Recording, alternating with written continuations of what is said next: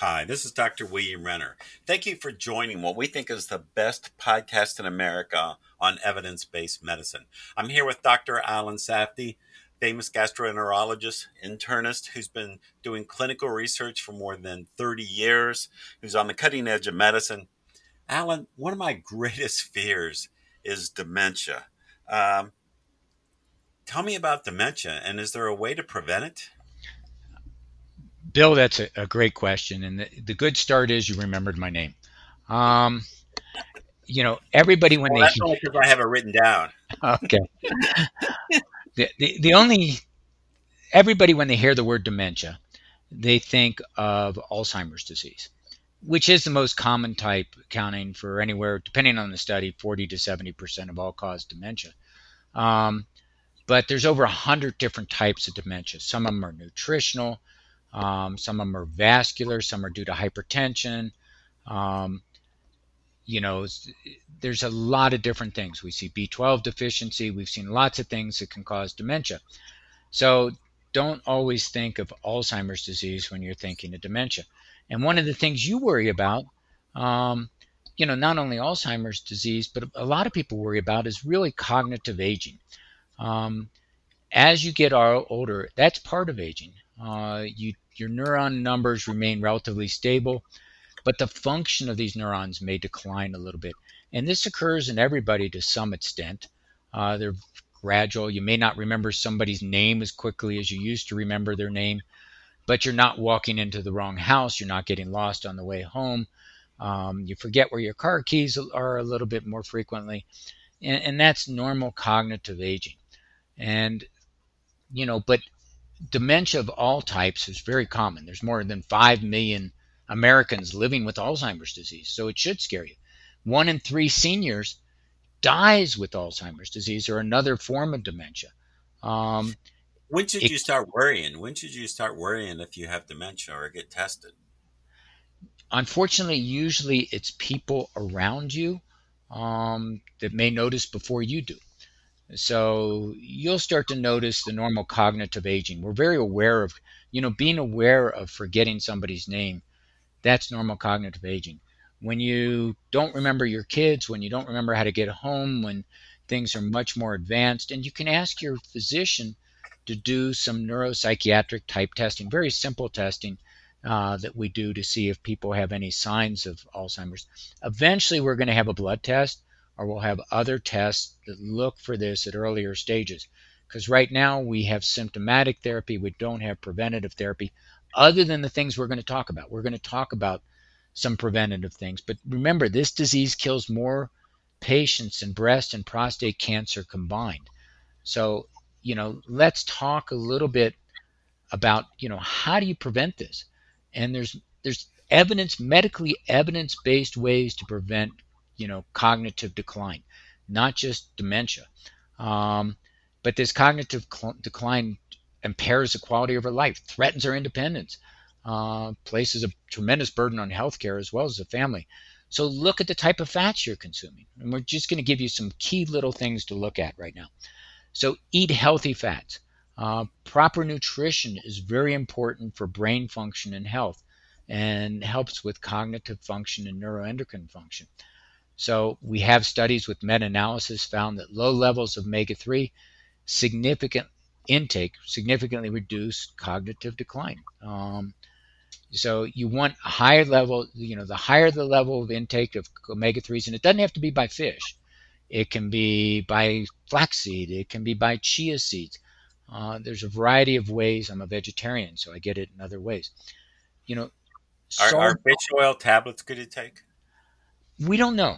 Um, the problem is a lot of these things cross the blood-brain barrier in uh, not as efficient of a fashion as we would like. There was a recent study on that. Um, so really, you want a lifetime of having omega-3. So if you're going to eat fish, eat fatty fish, eat it several times per week.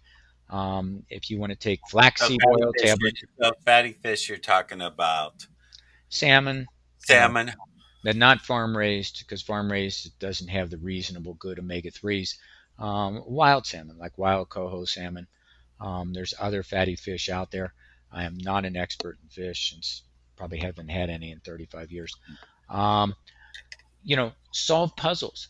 Um, activities that stimulate cognition are important. You know, cultivate strong relationships, whether it be with a significant other, but we have meta-analysis that showed, um, you know, researchers compared dementia risk in married people with those who are single, widowed, or divorced, and they found lifelong single people had 42% increased risk of developing dementia, widowed people 20%, and they, that was the comparator group was the married people. So it doesn't necessarily mean you have to be married, but you know, looking at strong relationships and the communication that goes along with those, and exercise.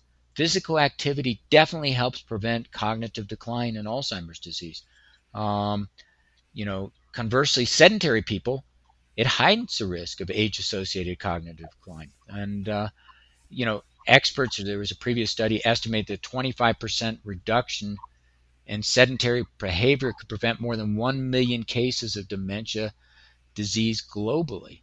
So, you know, think about that. You know, the other two things are should you meditate? I'm not good at meditating, but I meditate when I'm walking, when I'm hiking, when I'm biking.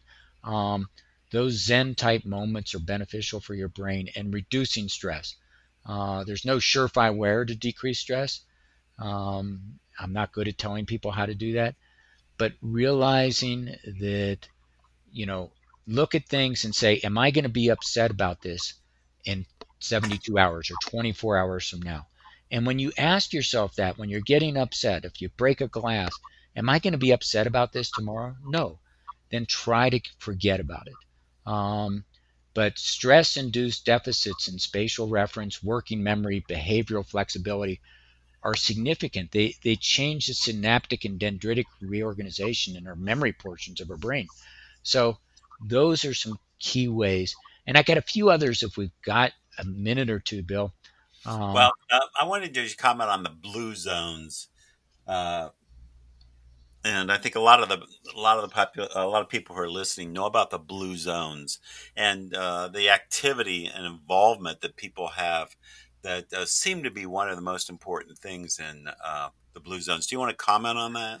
Yeah, I mean, I, I love what Dan Buettner's done with the blue zones. It's epidemiologic research. It's not evidence-based medicine per se in a controlled fashion, but he's looked at different populations and key factors in those different populations um, that are common, you know, in those populations are they have strong support systems. They have empowered women. Um, so, so, blue zones are groups of people that live longer than other groups, even nearby groups. Is that correct? Well, most of them are not in the U.S. except for you know we have uh, Seventh Day Adventists that are in the United States. Most of them, yes, they, they may be right next door to very unhealthy populations. Uh, Seventh day Adventists definitely are. But they're mostly plant based. Seventh day Adventists completely plant based. They usually are active, whether it be in gardening or more formal exercise or walking or biking. They have strong family relationships. They do not smoke. Um, most of them have relatively, if we look at blood pressure, and one of the things you can do yourselves is aim to maintain your systolic blood pressure, you know, less than 130 or less in midlife. You know, starting to look at age 40 um, they're not exposed to air pollution or secondhand. They don't smoke. They're not exposed to secondhand smoke for the most part. Uh, none of them abuse alcohol for the most part. Uh, if they drink, they limit their drinking, and they all believe in providing their children with primary and secondary educations, and they're active. Um, yeah. They're all involved with their children and their grandchildren. I think that's one of the most important factors is that the the older people become uh, functional and useful. Uh, they don't just uh, sit at home and uh, do idle things.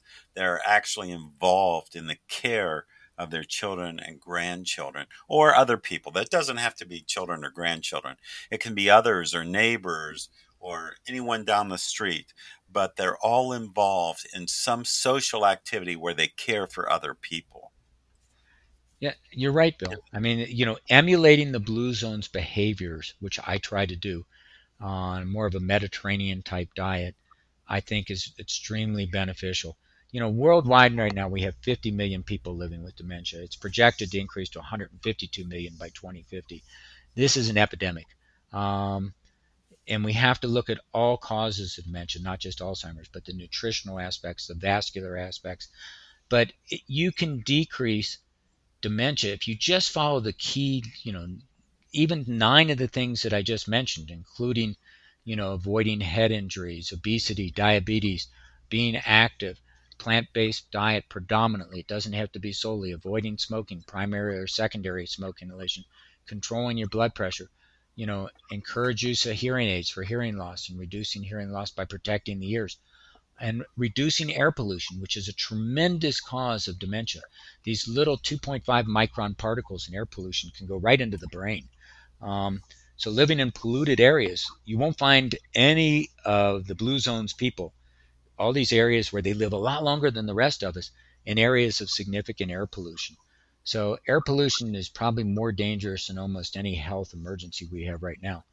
But we can reduce, you know, depending on the country you look at, anywhere from 35% of all dementia cases, looking at these few little factors I gave, down to 56% reduction in Latin America uh, if we just follow some of these key things. So dementia can be prevented, um, not universally, but I think people need to think I'm going to start working on these lifestyle changes now, not waiting until I have a problem. Alan, this is this has been a fascinating discussion. I just think it's so important that people start now with thinking about longevity, thinking about their diet, thinking about um, their care with other people, think about all those uh, all those things you you discussed, and that they can actually change change uh, their chance of uh, developing dementia. Uh, well, Alan, thanks. This is another great discussion uh, from you. It's just uh, some brilliant, uh, brilliant ideas. For those of you listening, if, if you like this podcast, please be sure to subscribe and tell your friends about our, our, podcast. Thank you, Alan, for this this great talk today. Stay safe, Bill. Thank you.